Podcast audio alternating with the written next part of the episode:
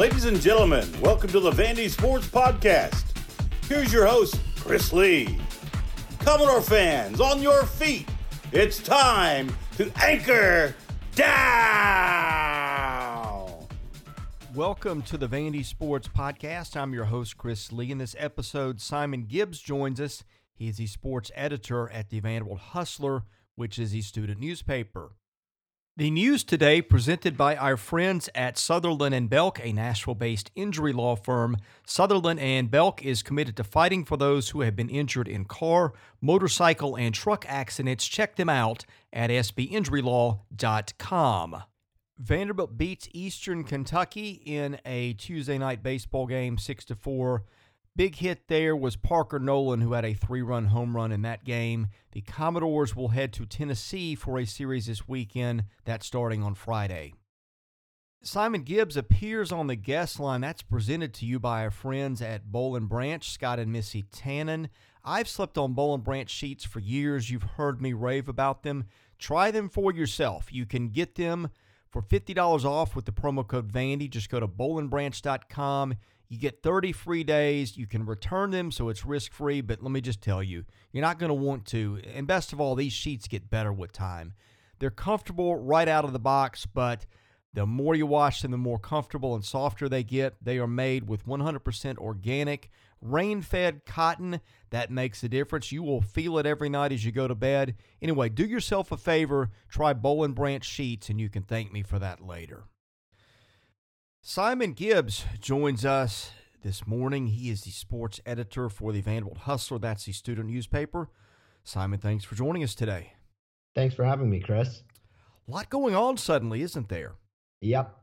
And I mean, suddenly in the scheme of the past few months, but like, given what we've been dealt the past few weeks, I'm not even that surprised that, you know, we've got another new coach to be talking about, a baseball team that's recovered to be talking about, a whole lot on tap. There is, and let's start with, we don't cover a lot of women's basketball, but there is an interest, and of course, anytime there's a coaching change, there's a big interest.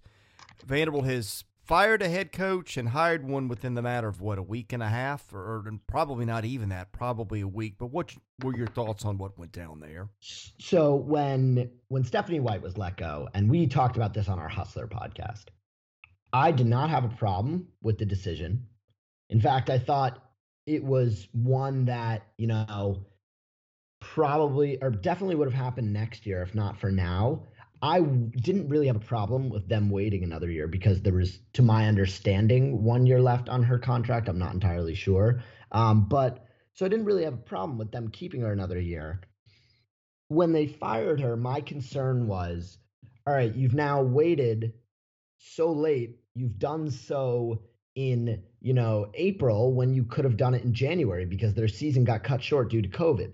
So my issue, and I said this on our podcast, like I said, was, you better have that next candidate lined up already, right? Because otherwise, you're going to spend a month, 2 months, maybe more, searching for a new coach. All the while, recruits are going to be going from school to school, committing, and whoever the next coach ends up being is going to have no time and no one to work with. Not only did they make a quick decision, I'd like to think that Candace had Shea Ralph on her radar. Not only did they make a quick decision, but Chris, that's a damn good hire. I mean, granted, Ralph doesn't have any head coaching experience. It's really tough to be a part of a legendary team as a player and be a part of a legendary team as a coach and not, breed some sort of success here. And, I think from Shea Ralph's point of view, this presents her with the perfect opportunity to make some noise at a Power 5 school to rebuild the program that had been struggling so mightily, just in time for, this might be something we talk about down the line, but if and when Gino retires, right, if she's built this program back up, I have to guess that makes her almost a shoo-in for what is largely considered the best job in women's basketball. Yeah, lots of things on this. First of all, COVID has become an excuse to hide behind things. And from what I've been told, you had a lot of players who were unhappy and they were just done with the season. I think you had a lot of players who allegedly waited around for a coaching change that didn't come quickly enough. Then the players left. I think from what I've been told, the chancellor got pretty upset with the fact that she was, I guess, sticking around. That may not be a way to put it, but I think the chancellor, from what I'm told, ultimately pulled the emergency brake on this whole thing. And if you could go back and put that all in the box, right, and knowing that's coming, you do that when the season ends maybe or not long afterwards. Maybe you keep a couple of players. Maybe this rebuild gets better. But what's done's done, right? In terms of the hire, I have a source who's a little bit dialed in that community. The word I hear is this is good for both schools. I think UConn, obviously, and you can't blame her for this, right? Let's say that she comes here for 4 or 5 years. She kills it. UConn is probably going to call her to come home, right? And nobody would blame her for taking that job. This is kind of a win-win for her, is that she comes here and does well. It's a win for the program that she gets it turned around. If she's good enough to leave for UConn at that point, nobody would blame her for leaving. And that's a situation where, in that case, you have put the program in a much better spot than you left it. I don't think anybody loses in that case, and then it's a much more attractive job in 5 years. Now, look, that's a ton of ifs, right? But I think to your point, with an assistant, you never know how it's going to go, right? You never know how it's going to go. And the thing that bothers me about her, and I'm not saying these are impediments to success, but the two questions you have are she's never been a head coach, A, and B, she was not the top assistant at UConn. Now, that's a special situation where Geno's had the same person as his top assistant for, what, 25 years or whatever. Yeah. But I do ultimately agree with you. I think this was a good move. I just wish, for the sake of the program, they'd have done it sooner. Yeah, I mean, you're definitely right. It would have been nice to make this move sooner, but you have to understand that, like, so I go back and forth on this because I agree. And the new coach needs more time, or as much time as possible, to really set things up for the future, whether it's through recruiting or coaching, player development, whatnot. But, you know, someone like Ralph would have been, I mean, for the majority of the time Vanderbilt would be coach searching, had they let go of Stephanie White earlier, she would have been, you know, still in the middle of her UConn season. Maybe she wouldn't have taken that interview. Maybe she would have said, you know, I'm off limits until the end of the season. So maybe it wasn't even plausible if they wanted to get a coach with some recent tournament experience to do so in January or February when the season ended, because, you know, they were all still in the middle of their seasons. Another thing that I assume is nice about Vanderbilt's proposal is, look, there's no, and I think I'm going to ask this in the press conference today, there's no guarantee that this will be the case, but her husband, Tom Garrick, is not only a former Vanderbilt assistant coach, but most recently the head coach of UMass Lowell's women's program. And I could definitely see him joining as an assistant. I mean, if you saw the photos from the Vanderbilt Athletics account, he obviously flew her here with her. So I imagine if he's coming down here too, he's got to be leaving his post at UMass Lowell and could totally be taking a position here. I think this, like you said, is a great deal for both schools, both sides. And I really do think that, you know, granted, recruiting may not be easy because there's so little time. The portal is still bloated with talent. And if she could find a few players to fill some roles in the transfer portal, for all we know, you know, Vanderbilt could be around a 500-plus team next year. And I'm not going to give an any form of confident projection until I see that roster, but I do think that there is potential to hit the ground running and make some splashes in transfer recruiting. You brought up a lot of good points there. My philosophy is when you have a cancer, and I think that's harsh, but I think that's a good way to describe Stephanie White, especially given the record and the transfers. I think you move on as soon as you can. You do raise a good point about timing. Now, having said that, There's ways around that. There's back channels with agents. Sure. Now it would look a little bit odd, public-facing, to have a vacancy for a couple months. But I think most people would have read between the lines and said, hey, they've identified somebody. They need to wait for whatever reason. And two, it seemed like they moved on this pretty quickly. The version I heard is Kim Kelly identified her pretty quickly. I guess they were enamored with her. And I'm not saying that's right or wrong. They just were. And they got that done pretty quickly. So I would have to think that they knew they were moving on from her a few days before it was official. Once you do that, you get the wheels moving elsewhere. I guess my rebuttal to that a little bit is they moved pretty quickly. So I think they could have put the wheels in motion back then, maybe saved themselves some players. But, yeah, I think that somebody had told me who's well-connected, and I dropped this on our board on Monday. I'd heard that she was the top candidate. The feeling was that Mark Campbell at Oregon was the fallback plan. And then I was told, you know, it hadn't been done yet. The obstacle that I heard was, as you said, her husband, because he's got a head coaching job, and that was something that needed resolution. I don't know what the resolution on that was, but sure enough, later, 24 hours later, she's announced as the head coach. Now, I'm thinking with you, I was going to ask that question. I'm going to be on that press conference today, too. Now, that's one of those things where you know how this goes at Vanderbilt, Simon. They can have a guy hired for 3 weeks, but they got to do the background check, so nobody can officially comment. So yeah. I don't think we're going to get an answer to that question directly. Maybe I'll phrase it, or you may get to it first, in a way of saying, hey, look, do you have an idea of where you're going with your staff, and see what gets thrown out there? But that'll be the difficulty of getting the answer to that today. But anyway, that was That was a big step in the right direction, I think. The other thing I wanted to hit on, let's flip to men's basketball. The Liam Robbins transfer for them, I think, was pretty significant. Huge. I mean, they haven't had a rim protector like Robbins really since I've been at Vanderbilt.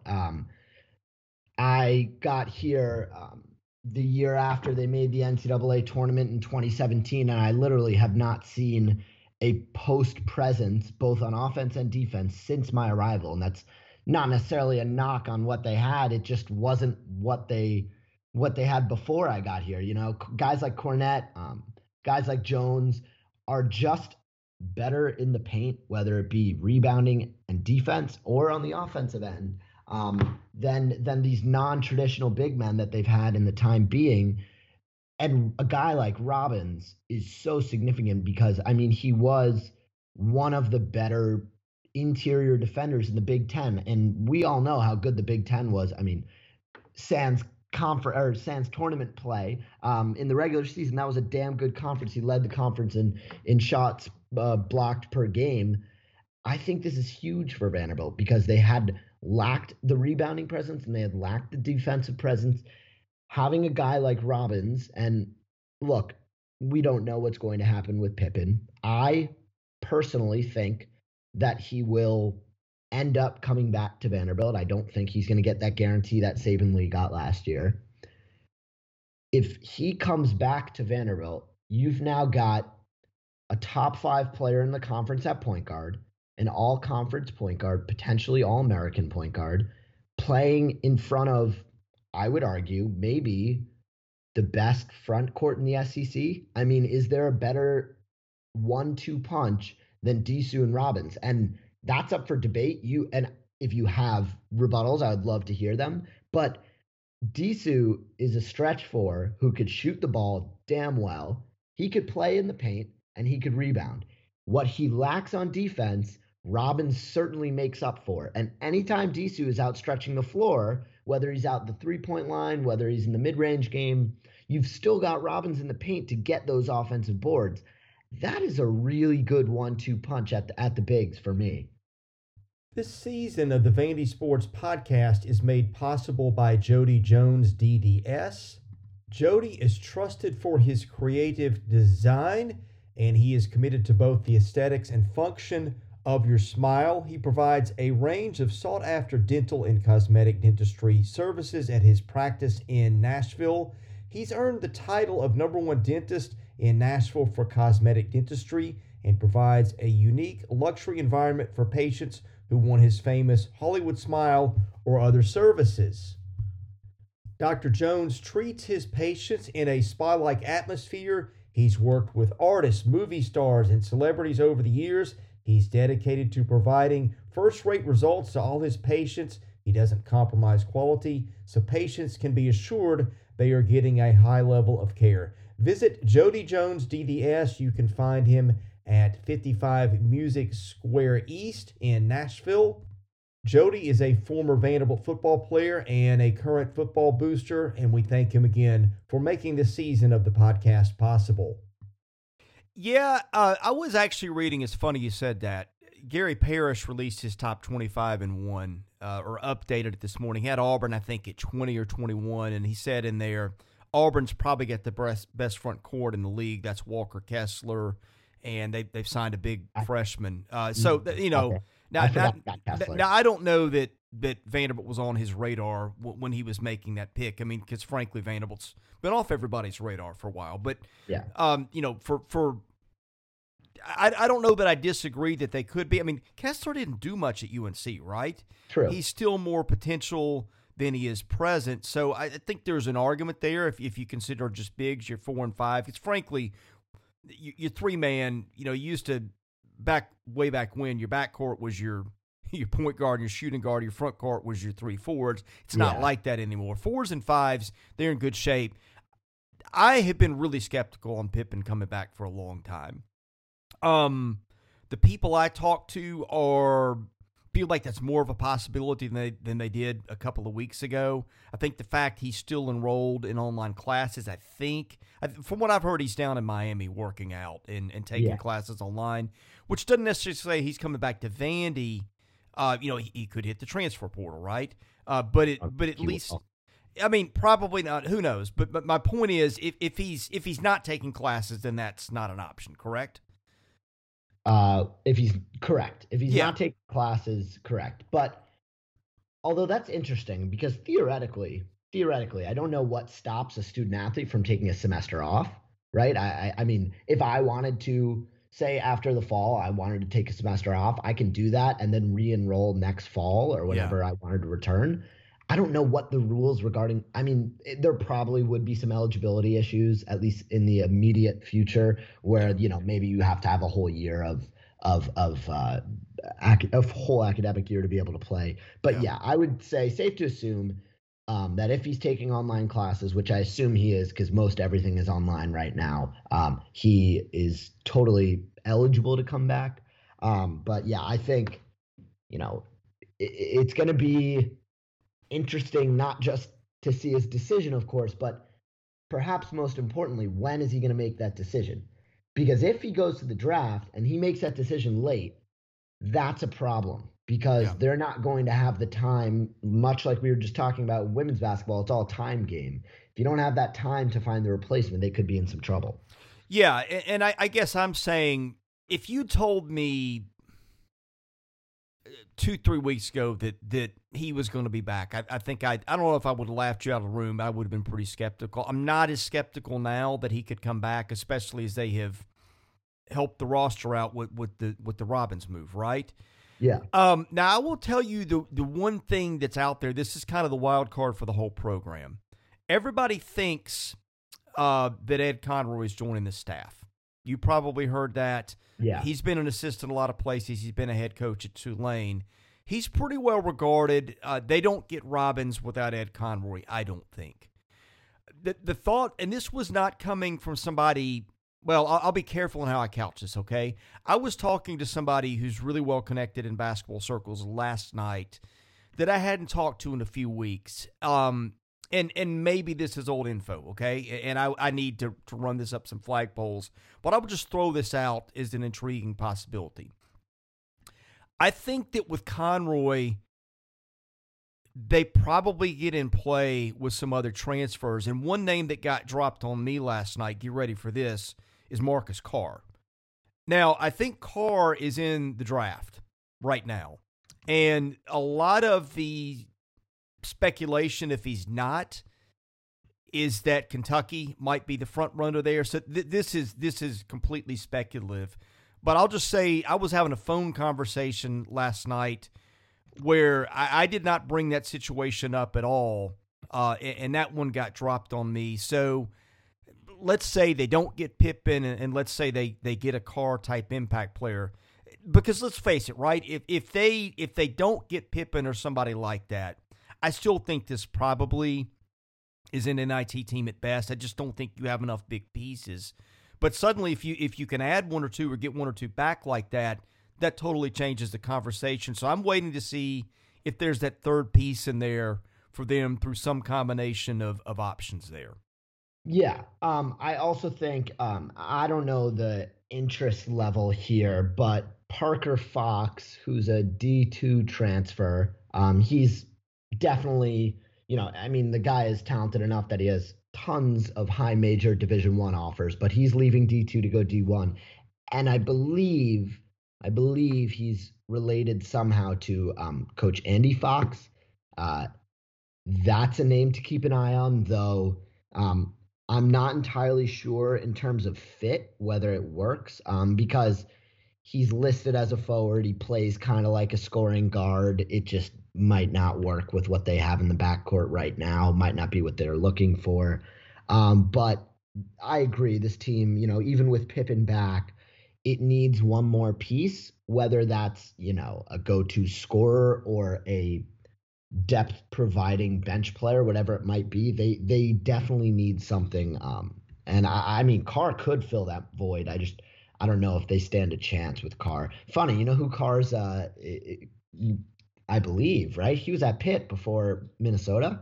I can't remember. I think so. I think he's a Stallings guy. Yeah, of course. I think he transferred out of Pitt to Minnesota when Stallings got fired. Okay. I'd have to look that up. But, well, let me switch gears for a minute, and then I want to go to baseball. Okay, supposing this all goes badly, that Pippen goes pro, they don't land a Carr or a transfer like that, and I think the Carr's probably a long shot. I'm just throwing that out there because I thought that was interesting that name came to me last night. And, again, that's a Conroy thing, right? Mm-hmm. But if they don't get a guard of some stature through any of those means, who are their best two players at the 1 and the 2 next year? Oh, man. Yeah, that's the problem. That's why this can go a lot of different places. Yeah. Yeah. It's certainly tough, but I have to imagine, right, because I don't think it's likely that they end up in that situation where they're without a backcourt because, Pippen's gone and all these transfers, whatever. But because it is a possibility, because there is a non-zero chance that happens, you'd have to imagine that Stackhouse has, guys in the portal that may not be his first choice, and he may not want them, right now, but he keeps in contact with them in the event that he needs them, because he's not going to start Trey Thomas on a day-to-day basis, and he's not going to start these two true freshmen coming into the program. Yeah, and again, I think that's where Ed Conroy helps him, right? Because he's got connections, he knows people. And from what I understand, Ed's very well liked, which goes a long way in helping you with these things. But, look, I've been critical of Stackhouse. I do think that Jerry's biggest problem, it's not been stupidity, it's been arrogance. And I think Jerry got humbled a lot last year, at least in terms of how he's approaching this. I just looked at what he did a year ago. I was like, what are you guys doing? You're not going to win without a lot of connections in the recruiting world. And I'll give him credit. The Conroy move was a big one. And I think they're going to land another assistant with some experience. I don't think it's going to be anything like Ed Conroy's. But that was the fix that Jerry had to make, to me, if there's going to be any hope of turning this around. And you give the guy credit where it's due, and that's the one thing that he's done that I think now puts success potentially on the table for him. Yeah. I'm almost – the one other thing that – so if I'm not mistaken, this is a bit of a tangent, but the NCAA used to have a date that – so this was the deadline by which players that declare for the draft must decide whether they're returning or signing with an agent and staying in the draft. Now, I believe because the draft was pushed back and COVID makes everything weird. I think the NCAA has yet to set that date. So the NBA has their date where I think it's like June, and they're like sometime in June. By this time in June, you have to decide whether you're staying in the draft or not. But that's not the NCAA's date. The NCAA always sets a separate date, which is before the NBA's date. That's going to be super important because the more time he gives really coaches around the country, right? We talk about Stack, but he can't be the only one in this position. The more time they get, the better. Who he's going to pick up in this transfer portal, I don't know. But there seems to be an opening for... I mean, look, Chris, do you think they'd be better off with a swing three, hoping that Pippen comes back, or some sort of dynamic guard, and then if they come back, they sort of had two of those? I think you need a small forward type, and maybe Jordan Wright's that, but to me, he's not that quick. Jordan can do – Jordan to me is a guy who, like, on a team that makes it in NCAA as an 8 seed, he's a guy that is a junior or a senior as your sixth man, right? He's not your second or third leading scorer, which is what it looked like he might be coming into next year. I think that what it does is it allows guys to slide. And see, that was their issue last year. They had guys playing out of roles. It's like I use this analogy all the time. In Major League Baseball, like a guy that's a run-of-the-mill four-starter, that's got value, right? But if he's your one or your two, then you're in trouble. And I think that's kind of how I feel about Jordan Wright. I think Jordan is an asset, but he's not a I-have-to-count-on-him-all-the-time guy like they had to have either he or Evans last year. I think that if you add a cog or two somewhere, then it allows guys to be more what they should be on a good team. To me, I mean, the only out is like if a Dorsey or Peyton Daniels comes in and is way better than we thought they'd be. And look, they got that with Pippen, right? So you never rule that out. I think that you need to either have a Pippen as your point guard, somebody like that, to feel great about the season ahead. But I think you need that other wing piece regardless, because I just don't see them being chock full of known commodities there. Yeah, no, I think you're absolutely right about that. They definitely need that option. And, you know, the problem I foresee, there's going to be so much young talent thrust into the rotation that I would say maybe shouldn't be relied on as heavily as they will. Yeah, and look, that's been a problem for how many years now, ever since you've been on campus? Yeah. I think that... To me, I think you hit the pause button on expectations because this could go a lot of ways at this point. If you don't get Pippen back or land another big guy, then I think they are still in a real battle to get out of that Wednesday SEC tournament game. Now, if they get one more, then I think they're in that conversation where they get in the middle of the pack of the league and they can make it interesting. Yeah, and I think middle of the pack and making it interesting is a month ago I did not expect that to be a possibility for this team. I would say in the past few weeks I've become way more optimistic about the state of this team. And I also think that what we saw from Vanderbilt's some of Vanderbilt's past, right? The first year I really started following closely, I was a senior in high school and they made the tournament that year. They weren't all that impressive. They just beat one-seeded Florida thrice. And, you know, that's the type of upset, type of major win that could put you in the tournament that you know, with that extra added piece or two is not necessarily that far-fetched for this Vanderbilt team because while we haven't seen them do that yet, this past year was the first time where it seemed like, I mean, really, truly, and I almost am shocked to have watched some of these games, they were like going neck and neck with like the best teams in the conference that really, to me, seemed on paper to be absolutely no match. Well, here's the other thing, too, okay?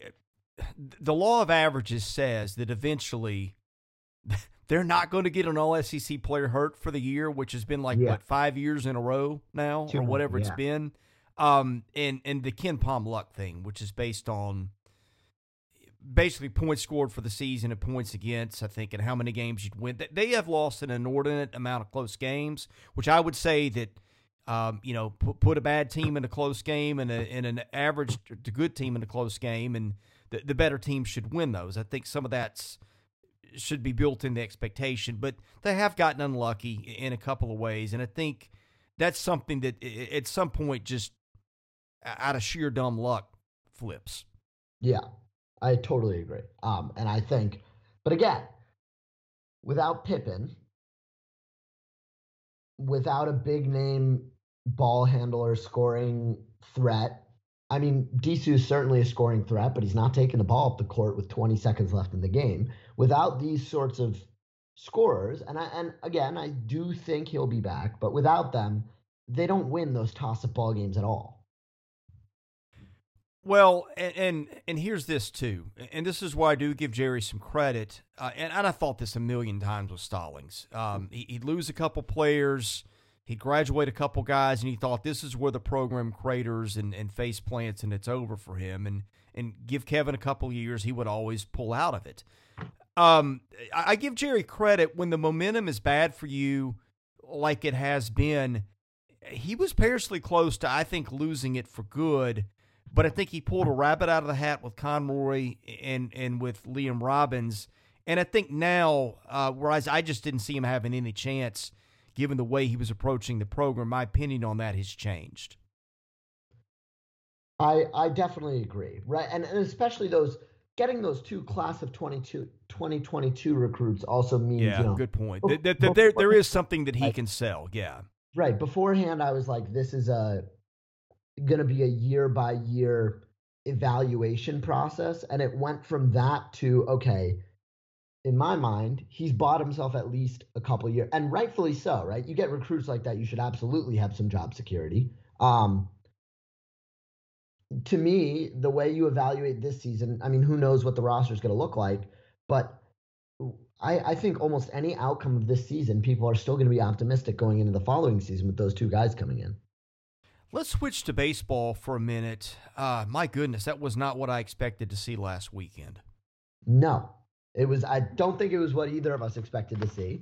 But like we said in the last podcast,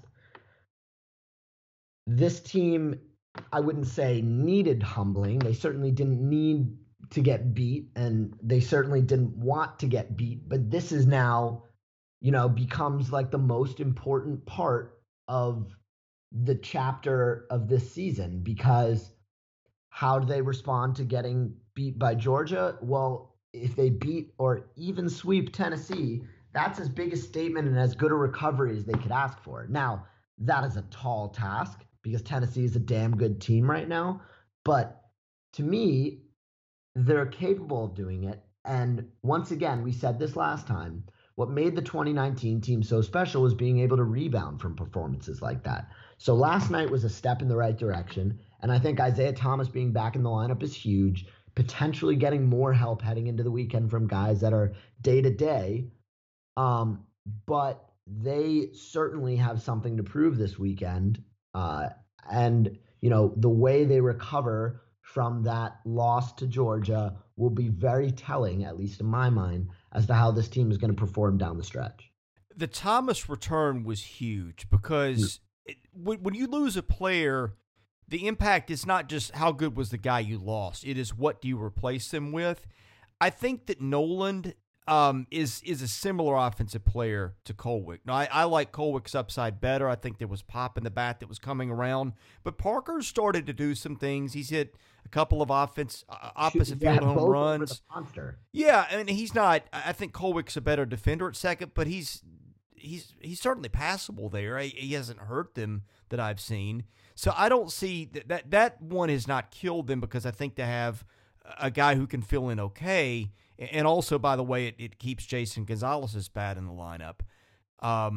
through doing that. So I think that, to me, I'm not going to call it a wash because you'd rather have Colwick, but the drop-off isn't huge there. Davis from what we expected, that's a drop-off, right? Because I think we thought Cooper would be, you know, maybe 7.5, 8, 9 runs created per 27 kind of guy with his leadoff skills.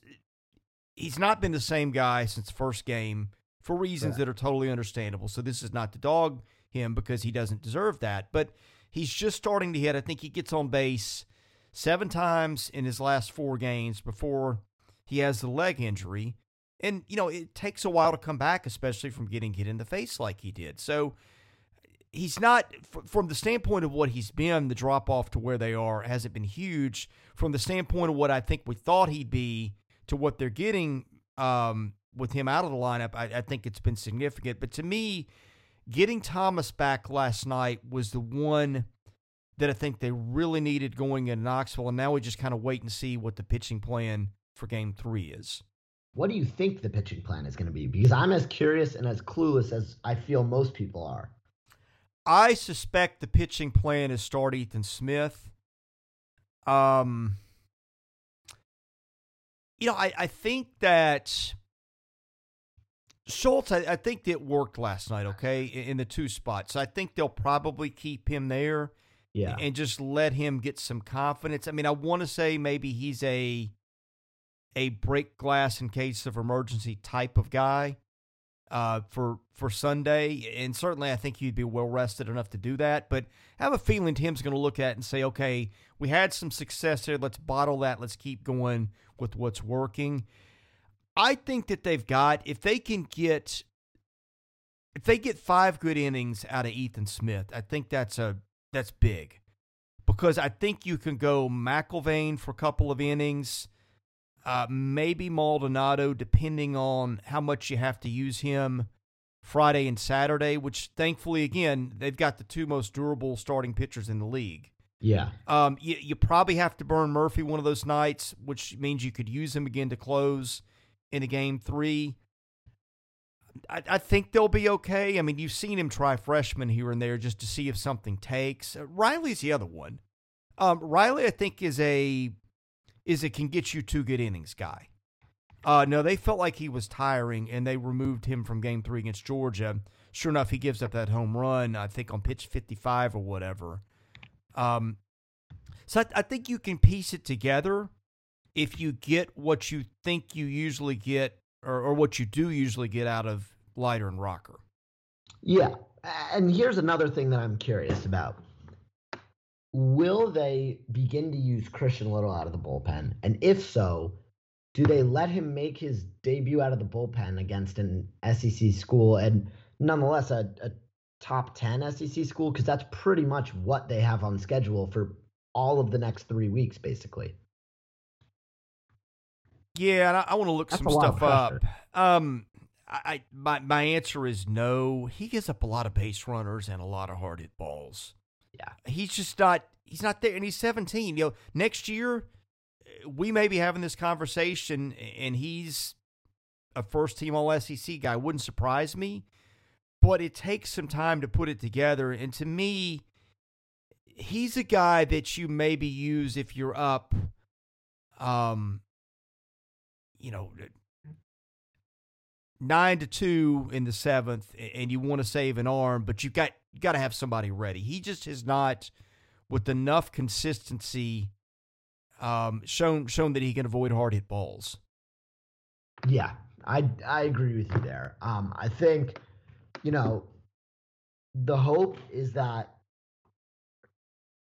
Vandy is going to have to rely. And look, Rocker and Leiter have been excellent. You could certainly, like, on most days, expect them to go deep into the ball game.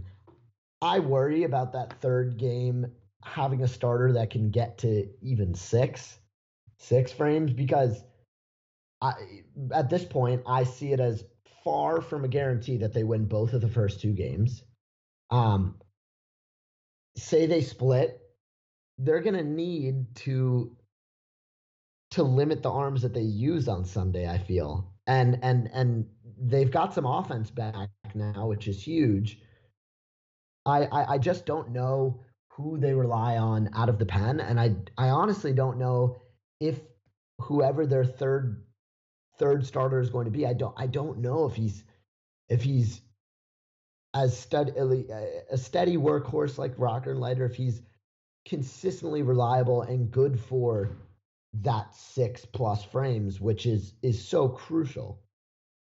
Yeah, and I think Ethan Smith could have been that guy, right? But I also think you're right there. Here's the route they went, okay?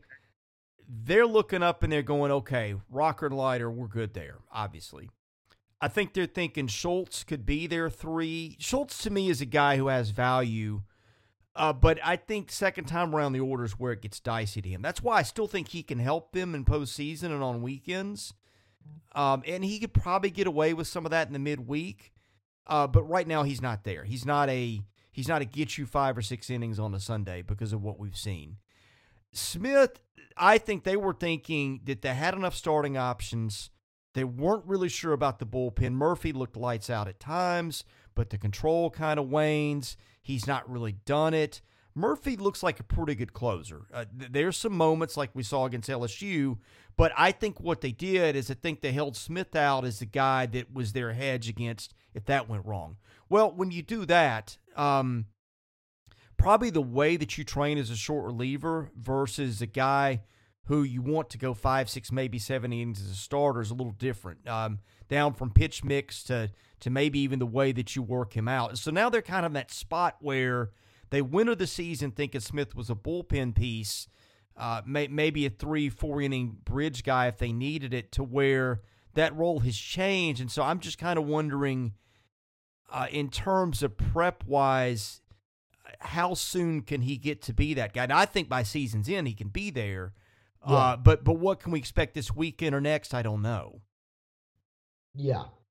Right now, with the way this team looks, you know, the hitting seems to be improving with guys coming back from injury, and the first 2 starters being as dominant as they are. Do you see them taking 2 or even 3 against Tennessee? Because this is a road series, a crucial road series, and a huge rivalry against an excellent team. Do you think they're capable of that right now? I was on the radio in Knoxville yesterday, and they asked me who wins the series. And I said, I think it's a toss-up. Now, consider this, too. They've won their last 20 games against SEC teams away from home. So, for whatever reason, they seem to be playing better outside of Hawkins Field. It's probably a fluke, but it's just worth the mention. My answer was, I want to see what happens with Thomas and Smith. And right now, we know Thomas is back. And by the way, him hitting that triple and legging it out was the best news of the night. Yeah. Because that's one where you're like, and I'm not trying to presume incompetence on part of the training staff, but because I don't have any reason to think that's the case, but you always are a little bit worried. Like, what if he tweaks it again, and then here we go. Seeing him do that, I think, boosted my confidence in them a lot. And I think if they can get Ethan Smith to start the Sunday game, which if I had to guess as of, we're doing this at 10:42 on Wednesday morning, I would guess he's their game 3 starter. To me, that's the thing that moves me off the fence and says, I think Vandy takes the series, probably 2-1. But if you told me it goes otherwise, I'm not shocked. Yeah, me as well. And this is, you know, from here on out, Vandy really has like 2 or 3 games that could be considered cakewalks. I'm really like not exaggerating. This is welcome to the meat grinder portion of the schedule, because it is right. And oh, by the way, you guys are in exams or are going to be soon. Yes. Right. It's like they've got in between Tennessee and Mississippi State, it's Austin Peay. Then their next non-conference game, their next midweeker is at Louisville. Then they've got North Alabama, sandwiched between Alabama and Ole Miss. That one seems like, along with Florida International, in between Kentucky and Ole Miss, as some of the easier ones. But it's going to be a lot of hard-fought baseball from here on out. And like I said, the way, A, how people come back from injuries, and B, how they can respond to losses like this is going to be so important. And I, frankly, I've been proven wrong before. I don't expect this young of a team to be as good as dealing with the bounce back, horse blinders and be able to win following a really demeaning loss. I just don't know if they're capable of that same turnaround the 2019 team was, because they were so old and so experienced. When are you guys done with exams? So it depends, because everyone has different exam schedules, but I believe the last possible day an exam could be is like May 3rd or May 4th. Okay. So that means the next 3 weekends you could have kids or players on that team, taking exams, which pulls them now. And it's not even close to the end of the school year. Like, it just starts piling on right about now. Yeah. You're coming up for air about the time you go to Louisville. And then you, by the way, you get Alabama, which is the ease up portion of the schedule, allegedly. Well, Alabama has got their ace back now. Mm-hmm. Going to. That makes them a lot tougher. Then you go to Ole Miss, then you end with Kentucky. So it's not like it's easy at any point. Right.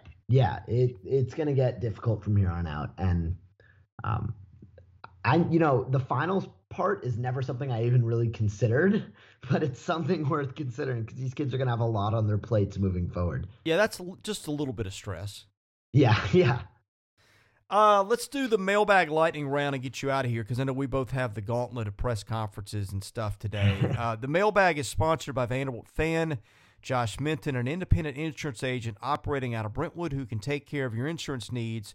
Call him today, 615-933-1979. Email him at josh@hqinsurance.com. Follow him on Twitter at JoshyMintonHQ or facebook.com/JDMintonHQ. He's my insurance agent. Give him a try. Tell me you heard about him on our podcast. Okay, a couple of questions we basically already answered, so I'm going to give you this one. Five Star Door wants to know, who do you expect to be the starting five next year? Ooh, I think it's way too early to tell, because I think right now, the reason why I say it's too early to tell is because I think there are going to be names that have not yet committed. I think we're going to have a transfer or transfers in the starting lineup that we don't know of yet. Right now, I think it's going to be Pippen at the one, because I do think Pippen is going to return. And then to make things easy, we have Robbins and Disu at the 5 and 4. And then as for the rest of the lineup, I think at 2, you're going to probably go with maybe Tyron Lawrence, maybe Jordan Wright, depending on the matchup. Wright's more of a 3, though, I think. I mean, maybe it doesn't matter, but I think Wright's probably in there on one of the wings, probably call him the 3. Yeah. I think you could be right, but the reason why I put either of those two at the 2, I think – really, I think Lawrence is probably more capable of taking that spot, because having him and Pippen in the backcourt is an extremely athletic backcourt. So that puts us at 4 of the starting 5. And that 3 position, I think there's no one on the team that fills it right now. I think there are none of the commits fill it. And that's why I say there's going to be someone else that comes out of that transfer portal that's going to take the starting job. I guarantee it. There's just no way that with such a gaping hole in the lineup, they're just going to proceed as if, they have a complete team. I'm sure Stackhouse knows. I'm sure he's planned. So I'm going to say that's the starting 4, with the 5th position going to whoever the next guy to come out of the transfer portal might be. The impression I got, this was just scuttlebutt, that he really liked Lawrence. Now, we didn't see it much last year. He got hurt. But yeah. I think it seems like internally they're really high on him. Yeah. And we didn't see much of him, but he's some athlete. And having that sort of dynamic backcourt, like I said, I think could really throw teams off, because as soon as you start pressuring that duo, right, whether it be double teams or traps or playing out deep behind the 3-point line, you start bringing some of the pressure away from Disu and Robbins, and that's a nightmare for an opposing defense. Yeah. Now the wild card is, what is he post knee surgery, because it was a knee issue, right? I think he tore an ACL. So you just never know. Yeah. But anyway, all right, last one. Ann Arbor Door wants to know, what your plans are after college, if you're okay talking about that. Yeah, so I'm happy to talk about that. So I want to go into sports journalism, sports media, and I say media because I want to go into some sort of writing or content creation, but the job market in that field is insanely difficult. Yeah. So I say media because I've had two internships in the past, I've had a few internships in the past couple of years that have been in media, in sports media, but not necessarily writing. So this past summer, I interned for ESPN in the Content Insights department, which is basically using Nielsen ratings and all sorts of boring metrics to figure out why a TV show is performing well or poorly and how well or poorly it's performing. And right now I'm interning for Fox Sports as an editorial research intern, where basically a writer or a reporter or a on-camera talent has some sort of point they want to make, whether in an article or on TV or on a podcast. And they come to me and they say, hey, I want to make this point about this player. And rather than finding the stats themselves, I go and find the stats and I give it to them. And then they go on the air or on an article and take the credit for it. So a lot of intern grunt work, but I would love to end up, I probably wouldn't love to end up back in that role at ESPN because that department wasn't really as interesting to me. I certainly would welcome the opportunity to be in the editorial department at Fox, but right now I'm looking and still interviewing for various writing, reporting, or editorial jobs at a few different companies. But long-winded way of saying right now I don't have a definitive answer. Hopefully that changes in the next couple months. Well, I hope that changes too. You're definitely plenty good enough at what you do to land something, and not that this is your farewell appearance on the podcast, hopefully, but just going to throw that out there. I hope it pans out. All right, Simon, we need to go because we got to get ready for the next thing, which I think we got a baseball thing coming up in 10 minutes, don't we? I think, or is that at noon? I think they moved it back to noon. And this is why I write things down. To do some homework before it. I knew there was something that got in the way. Well, tell people where they can find you online, where they can follow you on Twitter and all that.